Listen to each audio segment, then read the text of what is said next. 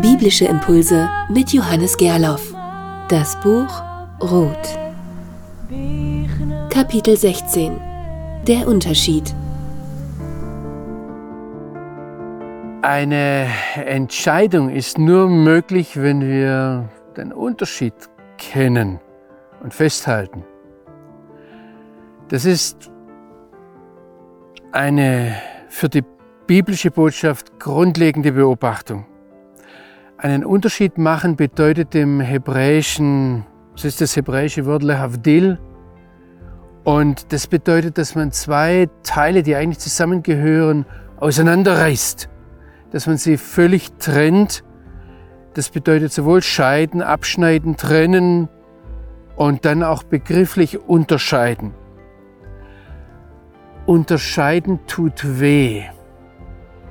Wenn etwas auseinandergerissen wird, tut uns das weh. Und ich möchte ja auch ganz klar und eindeutig sagen, was wir hier gerade machen, das widerspricht völlig unserem Zeitgeist. Der versucht, alle Unterschiede wegzuwischen. Aber es ist einer der ganz grundlegenden Aspekte des Schöpfungshandelns Gottes.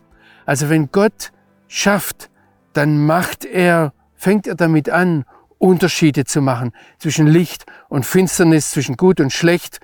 Vorher hat er Unterschied gemacht zwischen Himmel und Erde, zwischen Ordnung und Chaos. Und dann macht er einen Unterschied zwischen Wasser und Wasser, zwischen oben und unten, zwischen Tag und Nacht, zwischen Abend und Morgen. Ich kann hier weitergehen.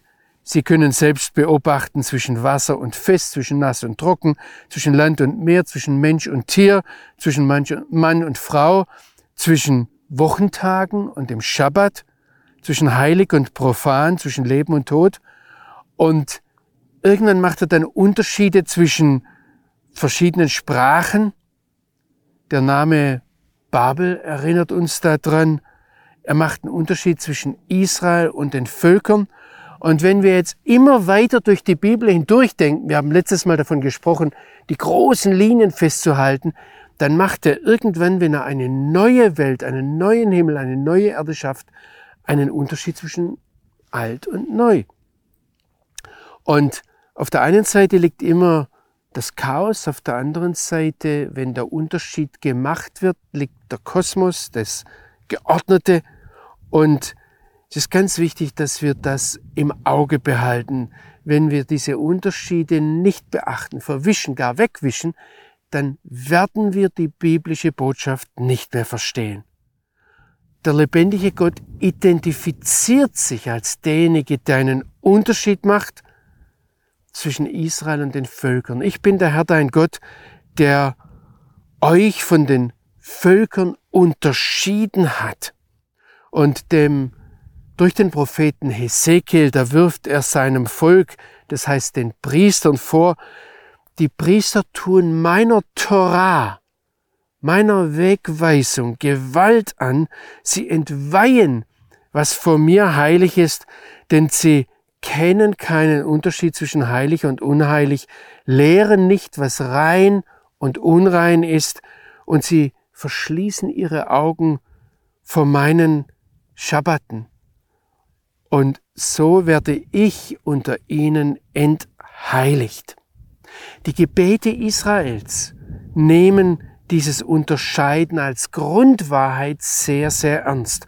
Und wir sehen das im Neuen Testament, dem einen oder anderen wird jetzt gleich der Gedanke kommen sein, ja, sagt uns das Neue Testament nicht ganz klar, da ist kein Unterschied mehr. In bestimmten Bereichen ist kein Unterschied. Aber der Unterschied zwischen Mann und Frau, der Unterschied zwischen Jude und Nichtjude und dann auch der Unterschied zwischen wir würden heute sagen, nicht Sklave und Herr, sondern Angestelltem und ähm, Chef, der wird festgehalten. Und natürlich entstehen bei diesem Unterscheiden Spannungen, aber all diese Spannungen sind darauf ausgerichtet, Frucht zu schaffen. Und deshalb ist es wichtig, dass wir diese Unterscheidungen erkennen, festhalten und dann begreifen lernen, warum Gott, zu welchem Zweck Gott diese Unterschiede macht. Also die Buchrolle Ruth ist eine Liebesgeschichte von einem Mann und einer Frau, von einem armen Mädchen und einem reichen Mann, der ihr alles bieten kann, was sie braucht von einer Ausländerin, einer Migrantin und einem alteingesessenen, einer Nichtjüden und einem Israeliten. Und das wird immer und immer wieder betont, wenn von Ruth der Moabiterin die Rede ist. Das ist auch kein Werteunterschied, das ist ein Wesensunterschied. Kein Unterschied darauf, was jemand verdient hat oder geschafft hat, sondern ein Unterschied im Blick auf die Begabung, die Aufgabe und Berufung. Wäre die Ruth Israelitin gewesen, hätte es nie ein Buch Ruth gegeben. Dann wäre ihr ganzes Verhalten selbstverständlich und die Geschichte keine Story mehr.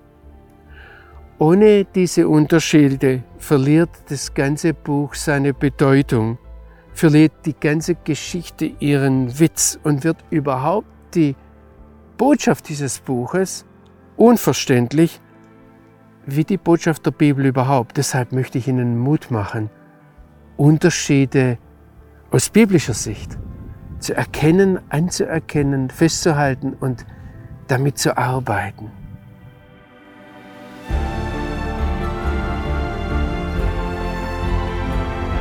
Kapitel 17 Liebe und Auftrag. Ruth ist uns in ihrer Beziehung zur Naomi ein Vorbild in unserer Beziehung zum jüdischen Volk. Um ihre Schwiegermutter zu begleiten, hat die Ruth alles aufgegeben, ihre Familie, ihre Heimat, ihr Volk, ihre religiösen und theologischen Überzeugungen, ihre Sicherheit, die vertraute Umgebung, einfach alles. Und das alles tut sie, obwohl sie hm, keinesfalls mit offenen Armen empfangen wird. Sie nimmt ein ziemlich großes Risiko auf sich. Also sie wird in Israel keineswegs eingemeindet dadurch, dass sie gesagt hat, dein Volk ist mein Volk. Es war nicht mal die Naomi, die sie da mit offenen Armen empfangen hat. Und sie wird nicht, so wie wir das gerne hätten, ohne weiteres in die Gemeinschaft des Gottesvolkes aufgenommen.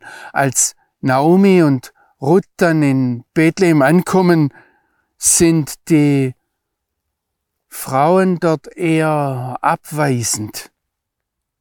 Also das Bekenntnis der Ruth, wo du hingehst, will ich auch hingehen, wo du übernachtest, werde ich übernachten, dein Volk ist mein Volk, dein Gott ist mein Gott, wo du sterben wirst, werde ich sterben, dort will ich auch begraben sein. Der Herr soll mir alles Mögliche antun, nur der Tod wird uns trennen oder wenn uns der Tod überhaupt trennen kann. Die Buchrolle Ruth selbst betont nahezu, ich würde einmal sagen, herzlos der Ruth gegenüber, dass sie die Moabiterin ist, nachdem sie all das gesagt hat. Und Naomi ist keineswegs begeistert, sie ist vielmehr verbittert und erwartet gar nichts mehr vom Leben. Und trotzdem liebt Ruth sie. Zeigt ja eine Loyalität, zeigt ja eine Hingabe, die einzigartig ist. Ich möchte hier nur ganz kurz daran erinnern, dass das eine Liebe zum Volk Israel ist, die wir durch die ganzen großen Linien der Bibel hindurch immer wieder sehen. Ich denke an den Mose, dem der lebendige Gott angeboten hat, lass mich, also Gott ist da sauer aufs Volk Israel, lass mich, mein Zorn soll gegen sie erbrennen und entbrennen und ich werde dich an ihrer Stelle zum großen Volk machen. Eigentlich hat Gott da dem Mose angeboten, wovon die Kirche, die christliche Kirche 2000 Jahre lang geträumt hat und was der Islam 1400 Jahre lang sich gewünscht hat, nämlich Israel als Gottesvolk zu ersetzen. Aber der Mose bittet dann ganz einzigartig, ganz unlogisch, Herr, nimm doch ihre Verfehlung weg. Und wenn das unmöglich ist, dann streich mich, dann lösche mich aus dem Buch, das du geschrieben hast. die Liebe, die der Mose gegenüber diesem Volk, wir müssen sehen, das ist das Volk, das tanzt ums goldene Kalb. Das ist das Volk, das in vieler Hinsicht dem lebendigen Gott sagt, wir wollen nichts von dir wissen. Aber Mose liebt dieses Volk unabhängig von seinem moralischen Verhalten, von seinem geistlichen Zustand, unabhängig von seinem sündhaften Charakter. Das ist einfach nur bedingungslos und total. Dieselbe Liebe finden wir bei Jeremia, dem Gott mindestens dreimal verbietet, für dieses Volk zu bitten. Man muss sich das mal überlegen, wenn Sie sich jetzt entschlossen haben, einen Israel-Gebetskreis zu machen und der lebendige Gott selbst sagt Ihnen, ich verbiete dir den Israel-Gebetskreis.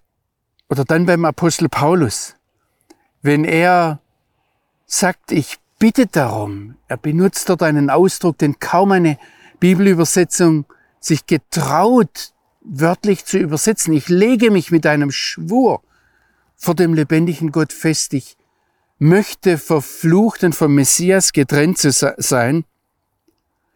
Das ist eine Einstellung, die wir durch die ganze Bibel hindurch finden, bis hin zu dem einen, der am Kreuz hängt und den Hass dieses Volkes und den Hass der Welt auf ihn spürt in den Händen, sage ich jetzt einmal. Er hängt dort und er sagt dann, ich denke, er sagt zuallererst für Israel, aber auch für die Römer, Vater, vergib ihnen, denn sie wissen nicht, was sie tun. Ruth blieb und wohnte bei ihrer Schwiegermutter. Sie tut alles, was ihre Schwiegermutter ihr geboten hat, so heißt es hier. Und wir sehen diese Einstellung immer wieder. Ich denke an den Hauptmann von Kapernaum, dem, wo die Juden kommen und sagen, Herr, hilf ihm, er hat uns die Synagoge gebaut. Ich denke an den Hauptmann Cornelius, wo es heißt, dass er ein gerechter Mann war, der den Gott Israels fürchtete, mit einem guten Ruf beim ganzen Volk der Juden. Und die Ruth kommt dann nicht und weiß es besser und sagt ihrer Schwiegermutter, was alles schief liegt, was alles schief gelaufen ist, sondern sie lässt sich gebrauchen als ein Werkzeug in der Hand des lebendigen Gottes. Mich packt es, wenn der Apostel Paulus sagt, dass wir Israel eifersüchtig machen sollen. Und ich sehe, dass, dass die Ruth das in einer ganz einzigartigen Weise tut möchte da eigentlich jetzt jüdische Literatur zitieren, die schon die alten Midrashim sagen, dass die Ruth, obwohl sie eine Nichtjüdin war, eine Heidin war, ihre Schwiegermutter nicht verleugnet hat. Und dadurch, durch dieses Verhalten, hat sie dann das, so sagt nicht ich, so sagt der Midrash, das rebellische Israel überführt.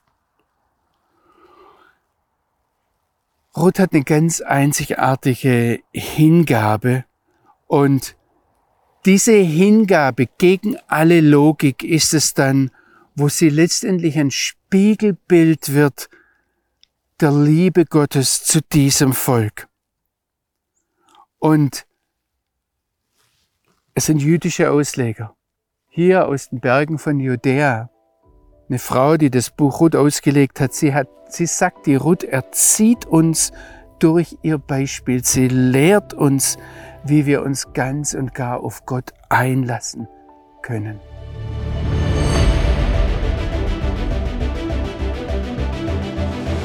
Kapitel 18 Die Heimkehr. Sie, Naomi, sah, dass sie Ruth sich festgelegt hatte mit ihr zu gehen. Ruth war also nicht willenlos, ein, ein junges Mädchen, das nicht so recht wusste, was sie tun sollte, wollte oder um jetzt einmal die Parallele zu nehmen zu unserer Beziehung zum jüdischen Volk, die einfach bewundern, akzeptiert, was die Juden oder ein Rabbiner gesagt hat. Die Ruth wusste ganz genau, was sie wollte und sie festigte sich, sie bestärkte sich in ihrer Meinung, in der ganzen Logik ihres Herzens. Die Sprache, die Ruth hier benutzt, ist fest und selbstbewusst. Und dann heißt es, nachdem die Naomi gesehen hat, die Ruth kann sich durchsetzen, da hörte sie auf, auf sie einzureden. Noch einmal, um das zu unterstreichen, die Naomi ist der Ruth nicht um den Hals gefallen, hat äh, dankbar, weinend ihr gesagt, wie froh sie ist, dass sie mitkommt, sondern diese ganze Loyalität der Ruth, dieses Bekenntnis der Ruth konnte Naomi nicht aus ihrer Bitterkeit, aus ihrer Verzweiflung herausreißen. Und wenn es jetzt heißt, dass die Naomi aufhörte zu ihr zu reden, haben wir wieder so eine Stelle, wo wir nicht wissen, wie ist der Ton dabei. War das einfach nur, dass sie deprimiert, dass der Schriftsteller eben feststellt, sie hat jetzt von da an nichts mehr zu Ruth gesagt, oder war das ein Entschluss der Naomi, ganz bewusst jetzt, dann sage ich nichts mehr. Dass es eine vielleicht sogar eiserne Stille war. Da gingen die beiden miteinander nach Bethlehem. Das erinnert an eine Stelle, wo Abraham und Isaac miteinander dort, als dann, als Gott vom Abraham gesagt hat, ich möchte deinen Sohn Isaac als, als Opfer haben, da fällt auf in diesem Text, dass sie mit, miteinander einmütig gingen. Hier fehlt aber dieses gemeinsam, in Hebräisch dieses Yachdav. Die Frage ist, wie gingen die beiden miteinander? Als sie in Bethlehem ankamen, heißt es, dort geriet die ganze Stadt in Aufregung über sie. Und ich muss jetzt dazusetzen, die Frauen sagten, ist das nicht Naomi? Also es waren die Frauen der Stadt, die das gesagt haben. Das zeigt die grammatikalische Form. Die Männer waren vielleicht dabei, aber weil immerhin war die ganze Stadt in Aufregung. Da gab es auch Männer. Aber wer gesprochen hat, wer angefangen hat zu reden, das waren die Frauen. Und auch hier wäre es jetzt wieder schön, denn die Stimmung, den Unterton irgendwo mitzuhören. Haben die Frauen, waren die im Schock? Guck mal da die Naomi oder war's Freude? Hallo Naomi, endlich bist du zurück oder Spott, Aufregung, Entsetzen, Neugier, Bestürzung, Sympathie, Wut oder eine Kombination dieser Gefühle. Der biblische Text sagt uns dazu sagt uns dazu nichts. Was aber klar ist, obwohl es in der Erntezeit war, haben die Menschen in der Stadt Naomi und Ruth ihrem Schicksal mehr oder weniger überlassen. Sie haben sie nicht empfangen geheißen mit einem Kuchen, mit Essen, mit Hilfsangeboten.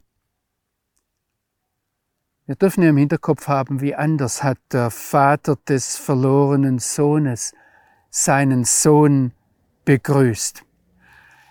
Es ist überhaupt eine Frage, wie kommt es, dass ähm, die Leute der Stadt Naomi und Ruth überhaupt wahrgenommen und dann begrüßt haben.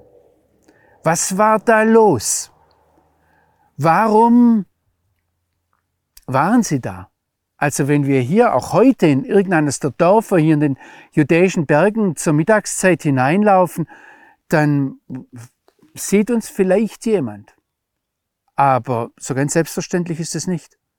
Die Rabbiner machen sich darüber Gedanken und sie sagen, als Naomi und Ruth da hochkamen, kam ihnen ein Beerdigungszug entgegen, nämlich an dem Tag, so sagt der Midrash, als die Ruth ins Land kam, ist die Frau des Boas gestorben. Und so ganz unsinnig ist das nicht, dass da irgendein Anlass war, weshalb sie entgegenkamen und dann die Frauen angefangen haben zu tuscheln und, und äh, zu sagen, ist das nicht die Naomi? Und die Naomi sagt zu ihnen, nennt mich nicht Naomi, nennt mich nicht die Liebliche, nennt mich Mara, die Verbitterte, die Bittere, denn Shaddai, der Allmächtige, hat mir viel Bitteres angetan. Und jetzt hätte ich gerne, dass Sie diesen Satz auf Hebräisch hören. Der fängt mit ich an, ich bin voll ausgezogen, mit vollen Händen.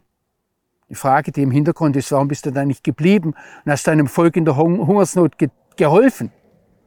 Also ich bin voll ausgezogen, leer hat mich zurückgebracht der Herr. Ich habe das jetzt bewusst umgedreht. Dieser Satz beginnt mit ich und er endet mit dem Herrn. Und das fällt auf. Ich hätte gern, dass Sie darüber weiter nachdenken, weiter miteinander reden, weiter miteinander diskutieren. Ähm, auch was dieses leer bedeutet, dieses kaputt, mit leeren Händen nicht nur, sondern mit bedeutungsleer. Es ist interessant, dass die Naomi immer wieder mehrfach in diesem Kapitel auf die Quelle ihres Elends verweist und das ist immer Gott. Ist das eine Kritik? Oder akzeptiert sie da Gottes Entscheidung? Auch das ist nicht klar. Sagt sie, ich habe Gottes Strafe verdient?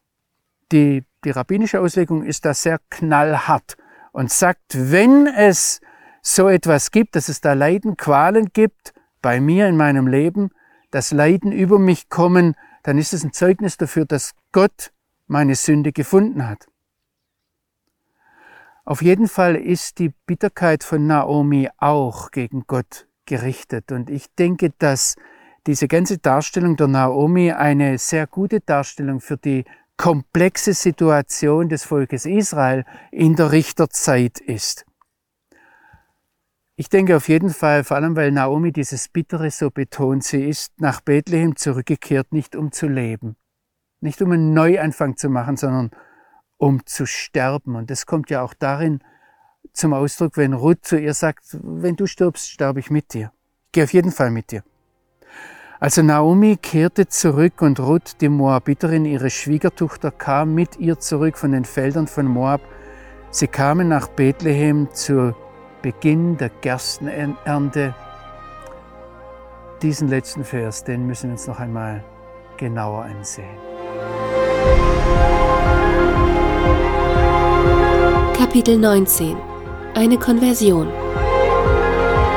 Naomi kehrte zurück und Ruth, die Moabiterin, ihre Schwiegertochter, kam mit ihr zurück von den Feldern von Moab so kamen sie nach Bethlehem zu Beginn der Gerstenernte. Die Frage, die durch das ganze Buch Ruth mitschwingt, ist die Frage, ob Ruth zum Judentum konvertiert ist. Und da gibt es mehrere, ich sage jetzt einmal, Schichten, gerade auch aus jüdischer Sicht. Die, die erste Frage ist, sind ähm, Orpa und Ruth zum zu Israel, zum Judentum konvertiert, bevor sie Machlon und Chilion geheiratet haben. Oder dann die Frage, das wäre aber eine andere Konversion praktisch nach dem Tod ihres Mannes, wenn Ruth zur Naomi sagt, bedränge mich nicht, dich zu verlassen und hinter dir her weg umzukehren. Wo du hingehst, will auch ich hingehen, wo du übernachtest, werde ich übernachten. Dein Volk ist mein Volk, dein Gott ist mein Gott. Wo du sterben willst, werde ich sterben, dort werde ich auch begraben werden und diese Verpflichtung geht letztendlich bis über den Tod hinaus. Rabbinische Quellen und die rabbinische Literatur leitet mehrere Gesetze, wo es um die Konversion geht, aus diesem Szenario ab. Zum Beispiel, wenn es darum geht, dass man Leute, die zum Judentum konvertieren wollen, mehrfach, mindestens dreimal ähm, davon abbringen muss, und das ist eine regelrechte halachische Formalität. Allerdings, und das, was ich jetzt sage, habe ich aus der jüdischen Literatur, ähm, ist schon in der Bibel eine Ehe mit Ausländern nicht eine Bedingung dafür, dass der Ausländer konvertiert seine Identität oder auch Volkszugehörigkeit verändert. Also das ist ein Anachronismus, wenn Rabbiner oder Juden heute sagen, da steht es in der Bibel. In biblischer Zeit haben wir eigentlich keine Konversionen. Das macht dann die Erklärung der Ruth gegenüber der Naomi noch viel schwerwiegender, viel erstaunlicher. Also wir haben in der Bibel des Öfteren Ausländer, übrigens an manchen Stellen ganze Volksgruppen, die sich dem Volk Israel anschließen, zum Beispiel als aus politischen Gründen, die Gibeoniter, oder durch Heirat, oder einfach nur, weil sie beieinander gewohnt haben und dann irgendwann miteinander verschmolzen sind, oder auch, weil sie ideologisch, religiös sich verbunden gefühlt haben. Und diese Ausländer haben dann aber in der Regel ihre Identität beibehalten. Also insofern wäre es nichts, aus biblischer Sicht nichts Ungewöhnliches, dass die Ruth Moabiterin genannt wird. Jetzt ist es aber so, dass in der, im, im heutigen Judentum ähm, gesagt wird, man dürfe einen Konvertiten überhaupt nicht, nachdem er konvertiert ist, nachdem er Jude geworden ist, nie mehr daran erinnern oder darauf aufmerksam machen, was er vorher war. Übrigens auch ein Juden nicht, der, was weiß ich, ganz wildes Leben geführt hat und dann ähm, zum Judentum, zum Glauben zurückgekehrt ist. Dieser, diesem rabbinischen Gebot, diesem Gesetz widersprechen jetzt aber einige Male im Buch Ruth, wo es ganz klar heißt, ähm, dass Ruth die Moabiterin ist. Und das ist im, im Buch Ruth so richtig reingedrückt, nachdem Ruth mit einem Israeliten verheiratet war und Witwe war, nachdem sie noch einmal diese Loyalität gegenüber der Naomi zum Ausdruck gebracht hat, wird so richtig reingedrückt. Ruth die Moabiterin, Ruth die Moabiterin, immer wieder. Sie wird kein einziges Mal Jüdin genannt oder Israelitin. Was machen wir damit? Was schließen wir daraus? Übrigens auch beim Apostel Paulus ist es so, dass er auf der einen Seite sehr betont, dass es kein Unterschied ist, dass wir alle Sünder sind, dass es kein Unterschied ist, ob wir Mann, Frau, Jude, Nicht-Jude sind. In Christus sind wir eins. Das ist gar keine Frage. Aber auf der anderen Seite sind die Unterschiede da, werden festgehalten. Ich möchte einmal zum Nachdenken einfach zu folgendem Schluss kommen. Ich denke, unser Schöpfer mag die Unterschiedlichkeit. Er hat uns so geschaffen. Und äh, ein Zweck seines Schaffens von Unterschieden ist ganz eindeutig, weil er durch diese Unterschiedlichkeit Frucht bringen möchte. Und keiner von uns kann das allein. Er sieht uns da als Gruppe, er sieht uns miteinander. Er möchte, dass wir als Leib funktionieren, als ein Leib funktionieren, um dann Frucht zu bringen auf ganz unterschiedlichen Ebenen. Ich denke, dass es sogar so weit geht, dass wir, wenn wir diese Unterschiedlichkeit ablehnen, wenn wir sie verneinen, wenn wir sie ignorieren, wenn wir sie klein erklären, möglicherweise uns selbst zur Fruchtlosigkeit verurteilen was eigentlich nicht der Fall sein sollte. Ich denke, dass hier aber noch was anderes zum Ausdruck kommt, wenn Gott diese Unterschiedlichkeit schafft. Und es geht eigentlich bis dahin, dass er jeden Menschen individuell einzigartig geschaffen hat und ihn einbindet in eine Gesellschaft, in eine Familie, in, in, in den Zusammenhang in dieser Schöpfung. Und was, was wir dadurch sehen, ist, dass der lebendige Gott letztendlich die ganze Schöpfung im Blick hat und mit dieser Schöpfung etwas tun möchte, mit dieser Welt. Das heißt ja nicht so sehr hat Gott den einzelnen Menschen geliebt und deshalb seinen Sohn gegeben hat, so würden wir es heute oft gern sagen, sondern es steht da ganz klar, so sehr hat Gott die Welt geliebt, in Johannes 3, Vers 16. Und ich denke, dazu macht uns dieser Text Mut, die Unterschiedlichkeit zu sehen, festzuhalten. Und deshalb ist auch eine Konversion bei Ruth, soweit ich den Text verstehe, nicht gegeben.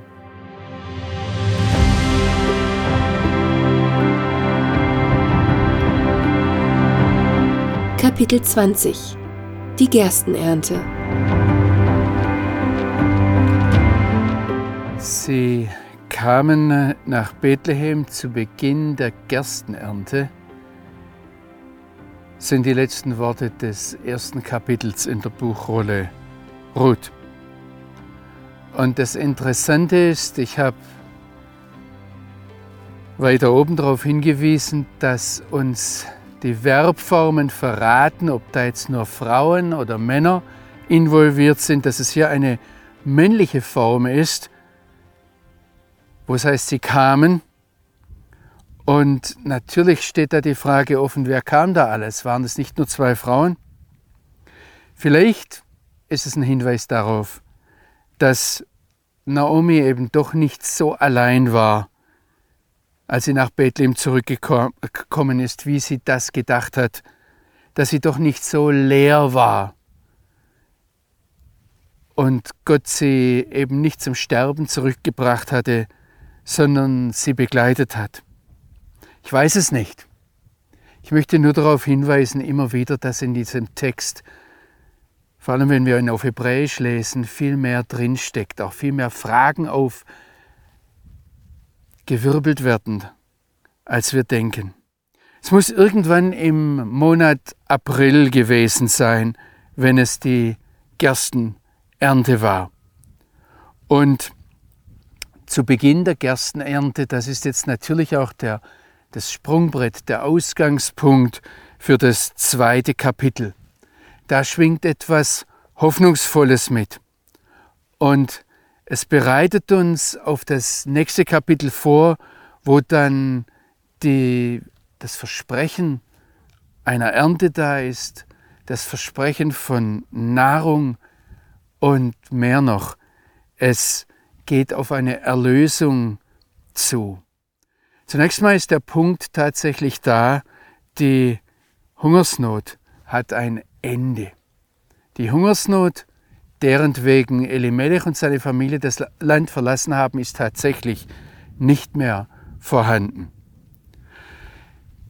Wenn wir die Naomi ansehen und sie mit Israel vergleichen und dann noch einmal in die Bibel hineinsehen, die großen Linien sehen, dann sehen wir, dass Naomi sehr ähnlich dasteht wie Israel in der Diaspora, in der Zerstreuung. Dass Israel sich selbst als kinderlos sieht, als unfruchtbar, einsam, vertrieben, verstoßen, alleingelassen, die dann Israel, das dann verbittert hinausschreit, der Herr hat mich verlassen, der Herr hat mich vergessen. Und im Wesen von der Naomi, da steht so diese ganze Anspannung drin, die wir beim Apostel Paulus sehen, wenn er einerseits im Klartext sagt, dass Israel verflucht und vom Messias getrennt ist und er möchte den Platz von Israel einnehmen. Andererseits im selben Atemzug zählt er dann aber die Reichtümer Reichtümer derer auf, die Israeliten sind, denen die Kindschaft gehört und die Herrlichkeit und die Bundesschlüsse und das Gesetz, die Torah eigentlich und der Gottesdienst und die Verheißungen, und denen auch die Väter gehören, von denen der, der Christus, der Messias herkommt, nach dem Fleisch. Wir sehen dann auch, wir haben das im Hinterkopf, weil wir die großen Linien im Hinterkopf haben, dass wenn, wenn Israel vom Land getrennt ist, dass das Gnadenzeit für die nichtjüdischen Völker bedeutet, dass das eine Entscheidungsmöglichkeit, dass das Heil bedeutet. Ich kann da jetzt nicht tiefer reingehen, aber das fängt schon an in der Abrahamsgeschichte. Das geht weiter beim Daniel. Der Daniel war in, in, in Persien und das war eine atemberaubende Chance für, die, für das persische Reich, um den Gott Israels, den Schöpfer des Himmels und der Erde kennenzulernen. Und das geht bis hin zur Zerstörung des zweiten Tempels, wo dann die, die 2000 Jahre, der, die letzten 2000 Jahre angebrochen sind, die eine beispiellose, zunächst einmal Leidenszeit für Israel bedeutet haben, aber Gnadenzeit für die nichtjüdische Welt, wo das Evangelium rund um die Erde verkündigt wurde. Wir sind also, wenn es heißt hier am Anfang der Gerstenernte, wir sind bei Pessach angekommen. Und die rabbinische Auslegung sagt, die alten Midrashim sagen, wo immer die Gerstenernte erwähnt wird, da müssen wir an die Omerzählung denken. Und da beginnt das Volk zu wandern Es zieht aus aus dem Land Ägypten, aus dem Land der Knechtschaft, aus dem Land des Todes und aus dem Land der überragenden, überwältigenden Grabmäler, macht sich auf in die Wüste und zieht durch die Wüste in Richtung Sinai. Am Sinai wird es dann die Torah in Empfang nehmen. Die Torah, nicht das Gesetz, wie wir es oft denken. Die Torah ist die Erlösung aus dem Chaos der Orientierungslosigkeit und die Ausrichtung auf ein Ziel hin. Und dann 50 Tage nach dem Passafest, da kommt das Wochenfest, das Shavuot-Fest. Die rabbinische Tradition verbindet den Empfang der Tora am Sinai mit dem Wochenfest. Wenn wir das griechische Wort Pentekoste damit reinnehmen, dann landen wir beim deutschen Wort Pfingsten. Das ist der Beginn der Ausgießung des Heiligen Geistes auf alles Fleisch, die Geburtsstunde der Gemeinde, ich sage jetzt einmal aus den nichtjüdischen Völkern, also Nichtjuden, Heiden kommen immer mehr mit herein. Und nach dem Sprachgebrauch des Neuen Testamentes ist es der Beginn der Endzeit. Im Land Israel beginnt mit Shavuot, mit Pfingsten, dann auch die Weizenernte.